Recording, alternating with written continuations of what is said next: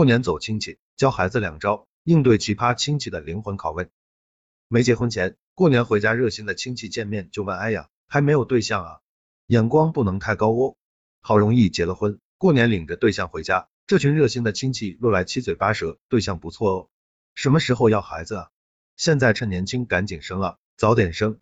等生了孩子后，过年免不了带着孩子出门走亲戚，终于可以暂时堵住部分亲戚的嘴巴了，因为这群亲戚自家的孩子也长大了，也得考虑找对象的事了，可依然能够碰上一个两个奇葩亲戚，顺带问些奇葩问题。奇葩问题清单：你更喜欢爸爸还是妈妈？你觉得奶奶对你更好，还是外婆对你更好？这里只有一个苹果，你是留给自己吃还是给妈妈吃？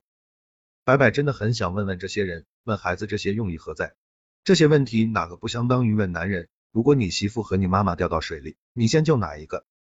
有些单纯的孩子可不就是心眼的回答出来，我更喜欢妈妈，我奶奶对我好。虽说是童言无忌，但也正是因为童言无忌，说的才是孩子的心底话、大实话，让部分长辈听了心寒。但又是因为童言无忌，大人们也不好发作，就孩子说的一句话，你大人还当真了？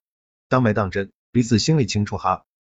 更可气的是，有些亲戚在得知孩子更喜欢奶奶时，还不忘在外婆心里补一把刀，哎呀，这真是不论如何都是奶奶亲，枉费你外婆天天带着你，外婆始终是外人，比不过奶奶。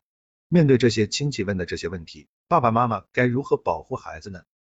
第一，可以选择不理会。曾看到一个视频，某记者在街上采访小孩，问，你过年回家吃饭吗？这问题问的说实在话，我都觉得奇怪，孩子过年不回家吃饭去哪里吃饭？就是不过年，平常也是回家吃饭啊。我猜主持人应该想问孩子是不是要回老家吃饭，可屁大点的孩子哪里有老家这个概念？这个孩子对这个问题的回答就是举起玩具枪对着记者吓唬了一下，虽然这有些不礼貌，但面对这类不知道怎么回答的问题，我们可以教孩子，如果不想回答或者不知道如何回答的问题，可以直接说我不知道怎么回答，或者直接走开。大人问这些奇葩问题无非就是图一乐呵，看孩子这样回答也就没什么乐趣可言，自然就不会热脸贴冷屁股了。第二，教孩子反问。如果有些大人问一些奇葩问题，我们可以教孩子反问大人，你为什么问我这个问题啊？或者反过来问大人，那你更喜欢你爸爸还是妈妈呢？以己之身，还彼之道。更狠些的小孩甚至会问，你更喜欢你现在这个老婆还是以前的女朋友呢？来吧，零两秒互相伤害吧。